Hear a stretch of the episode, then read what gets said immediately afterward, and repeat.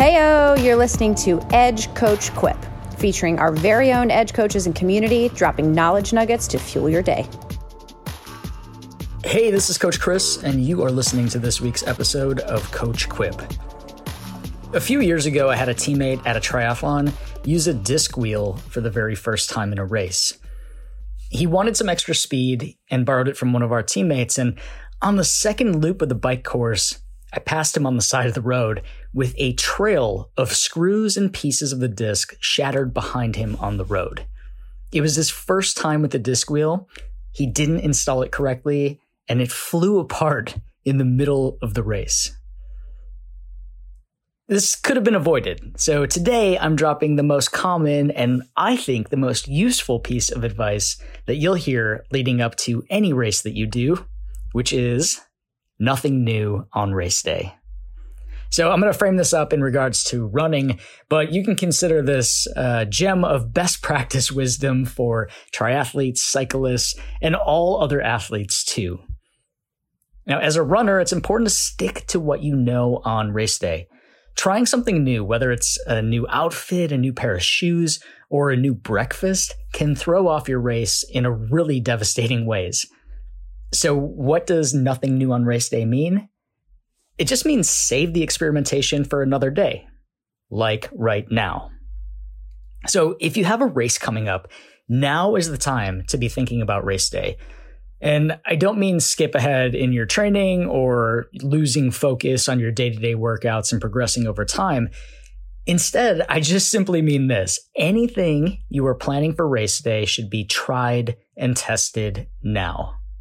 This means your night before meal and your breakfast the morning of. You should be practicing those things to see what sits well for you and test them before your long runs. The same thing goes for race day hydration and nutrition. You can avoid catastrophic disaster by testing your gels, your blocks, and so on beforehand.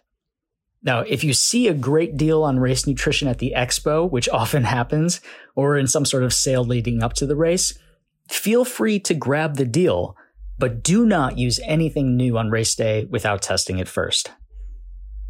Same thing goes for anything on your body. Have you been eyeing a new race kit? You need to test it.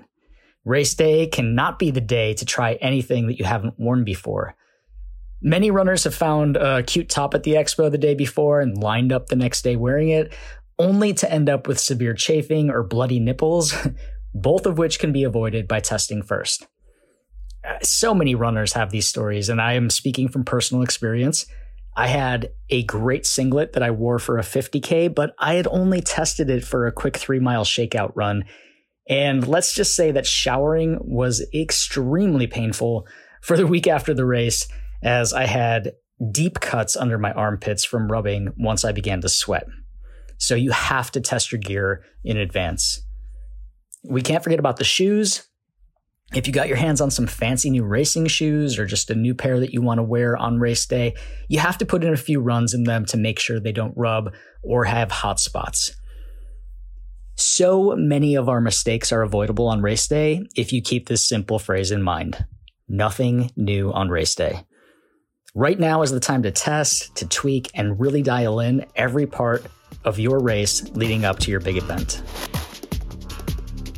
Thanks for listening to Coach Quip, original music performed by Mend. Follow us online on Instagram, Facebook, and Twitter at Edge Athlete Lounge. Our podcast lives in the blog section of our website. Don't forget to subscribe, rate, and review this podcast, and you can check out the show notes for additional ways to contact us. Ready, set, onward we go.